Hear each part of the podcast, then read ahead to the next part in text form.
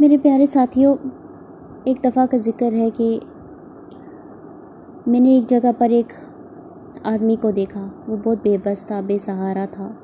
اسے کوئی کام کاج نہ تھا۔ وہ ایک انسان کے پاس گیا۔ میری آنکھوں دیکھا حال ہے۔ میں نے اپنی آنکھوں سے دیکھا۔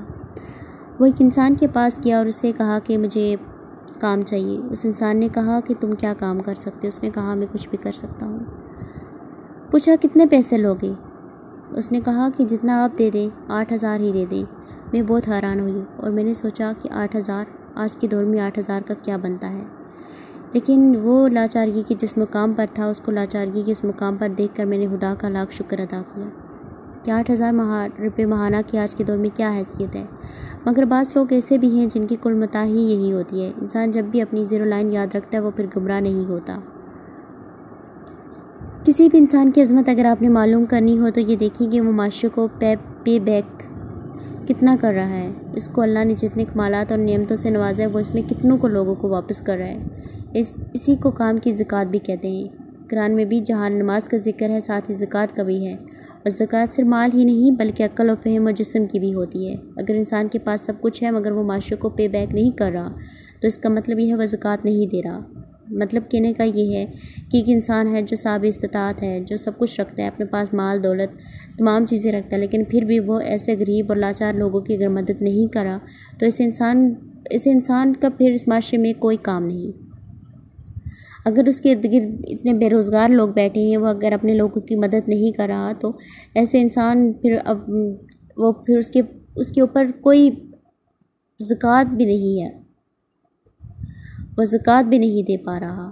یہ تو اگر وہ معاشرے کو دے گا، وہ معاشرے کو پے بیک کرے گا یعنی کہ لوگوں کی دیکھ بھال کرے گا، ان کی مدد کرے گا، تو وہ ایک قسم کی زکوٰۃ دے رہا ہے۔ اور یہ یاد رکھیں کہ زکوٰۃ نہ دینے والے کی زندگی میں ایسے مسائل پیدا ہو جاتے ہیں کہ پھر وہ اپنی وہی رقم اور عقل ان کو حل کرتے کرتے لگا دیتا ہے۔ یہ مسائل بیماری کی صورت میں ہو سکتے ہیں۔ شدید مالی اور جانی نقصان یا حادثے کی صورت میں بھی ہو سکتے ہیں۔ تو کیا مسائل اور بیماریاں جھیلنے سے یہ بہتر نہیں کہ انسان معاشرے کو پے بیک کرے یعنی کہ دوسرے لوگوں کی مدد کرے، ان کی ان کی مشکلات میں ان کا ساتھ دے؟ اپنے گمان کی گمان کی حفاظت کریں۔ اپنے گمان کی حفاظت بہت ضروری ہے۔ خاص طور پر ایسی صحبتوں سے بچنے کی کوشش کریں جہاں انسان کا گمان خراب ہوتا ہے۔ لوگوں کے ساتھ حسن سلوک سے ضرور پیش آئیں، ان کے ساتھ ہر ممکن تعاون کریں، لیکن اپنا خیال ان کو نہ دیں۔ یعنی ان کے مطابق اپنا گمان نہ بنائیں، کیونکہ ہو سکتا ہے کہ ان کا خیال درست نہ ہو اور یہ تو یہ اور یہ تو سب کو معلوم ہے کہ جو شخص خود لنگڑا ہو، وہ دوسرے کو کیا چلنا سکھائے گا۔ ایک کہاوت ہے کہ بعض لوگوں کو اگر چاند دکھایا جائے تو وہ چاند کو نہیں، انگلی کو دیکھتے ہیں۔ ایسے ہی لوگوں میں، ایسے ہی لوگوں سے معاشرہ بھی پڑا ہے۔ جو انسان کی اچھی بلی عادات کو نہیں، بلکہ صرف برائیوں کو دیکھتے ہیں۔ جو انسان جتنا ذہنی طور پر چھوٹا ہے، وہ اتنا ہی اتنا ہی چھوٹی سوچ رکھے گا۔ وہ ذہنی طور پر بڑا نہیں ہوتا۔ انسان اپنے اندر کے بولنے کو صرف ایک چیز سے بڑا کر سکتا ہے، اور وہ ہے صبر۔ وہ ہونا بڑا ہو جائے، وہ بونا، صبر کا بونا اگر بڑا ہو جائے تو پھر انسان ساری چیزوں کو صرف ایک زاویے سے نہیں سوچتا۔ جیسے پانی میں بھنور آتا ہے تو دور سے ہی پانی اس میں شامل ہونا شروع ہوتا ہے۔ ایسے ہی انسان کی زندگی میں نا امیدی ہوتی ہے۔ جب یہ بھی شروع ہو تو اپنے آپ کو ایک طرف کر دیں۔ اپنی صورت حال گفتگو اور خاص اور بہت کلامی کو بدلیں۔ خود کلامی اتنی طاقتور چیز ہے کہ انسان کے سارے مستقبل کا انحصار اس پر ہوتا ہے۔ اگر اور اگر منفی ہو تو پھر انسان کو باہر کے دشمن کی بھی ضرورت نہیں ہوتی۔ بدگمانی اور ناامیدی انسان کو اللہ کی رحمت سے دور کرتی ہے اور دنیا کا سب سے خطرناک نقصان یہ ہے کہ جس میں انسان کو شعور ہی نہ ہو کہ میرا نقصان ہو رہا ہے۔ اس لیے خود کو لاشعوری نقصان سے بچانا ہے اور رب کی رحمت کے سائے تلے آنا ہے۔ وہ تو کب کب اپنے بندے کے ایک آنسو، ایک سسکی اور ایک صدا کا منتظر ہے، اس بہانے ڈھونڈ رہا ہے۔ جیسے ہی یہ بہانہ ملتا ہے، وہ اپنی رحمت کے دروازے کھول دیتا ہے۔ پھر انسان کو نہ مایوسی ڈراتی ہے اور نہ ہی وہ بدگمان کی بول بلیوں میں بھٹک کر اپنی آہرت خراب کر دیتا ہے۔ اس لیے میرے پیارے ساتھیوں، جتنا بھی ہو سکے اپنے آپ کو بدگمانی اور لاچاری سے باہر نکالیں۔ آپ نومیدی جو ہے کفر ہے نومیدی نومیدی گناہ ہے۔ مایوس ہونا گناہ ہے۔ اللہ کی رحمت سے کبھی مایوس نہیں ہونا چاہیے۔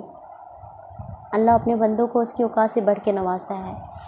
بعض اوقات ہم کہتے ہیں کہ ہم اللہ سے مانگتے ہیں اور ہماری دعا قبول نہیں ہوتی۔ کیا پتہ ہم اللہ پاک سے ایک گملہ مانگ کیا پتہ ہم اللہ پاک سے ایک پھول مانگ رہے اور اللہ پاک ہمیں گملہ دینے کے بارے میں سوچ رہے ہیں۔ اس لیے ہمیشہ صبر سے کام لینا چاہیے۔ اگر ہمارا صبر زیادہ ہوگا تو ہمیں ان شاء اللہ ہمیں ہر وہ چیز عطا ہوگی جس کا ہم گمان بھی گمان بھی نہیں کر سکتے۔ اللہ تعالیٰ اپنی انسان بندے کو اس کی گمان سے بڑھ کر اس کی اوقات سے بڑھ کر نوازتا ہے۔ بے شک اللہ پاک بہت بڑا غفور رحیم ہے۔ اس لیے نا امیدی اور کفر سے باہر نکل کر اچھی سوچ رکھنے چاہیے اور کبھی نا امید اور مایوس نہیں ہونا چاہیے۔ اچھی سوچ رکھنے والوں کے ساتھ ہمیشہ اچھا ہوتا ہے اور برا سوچ رکھنے والوں کے ساتھ برا ہی ہوگا۔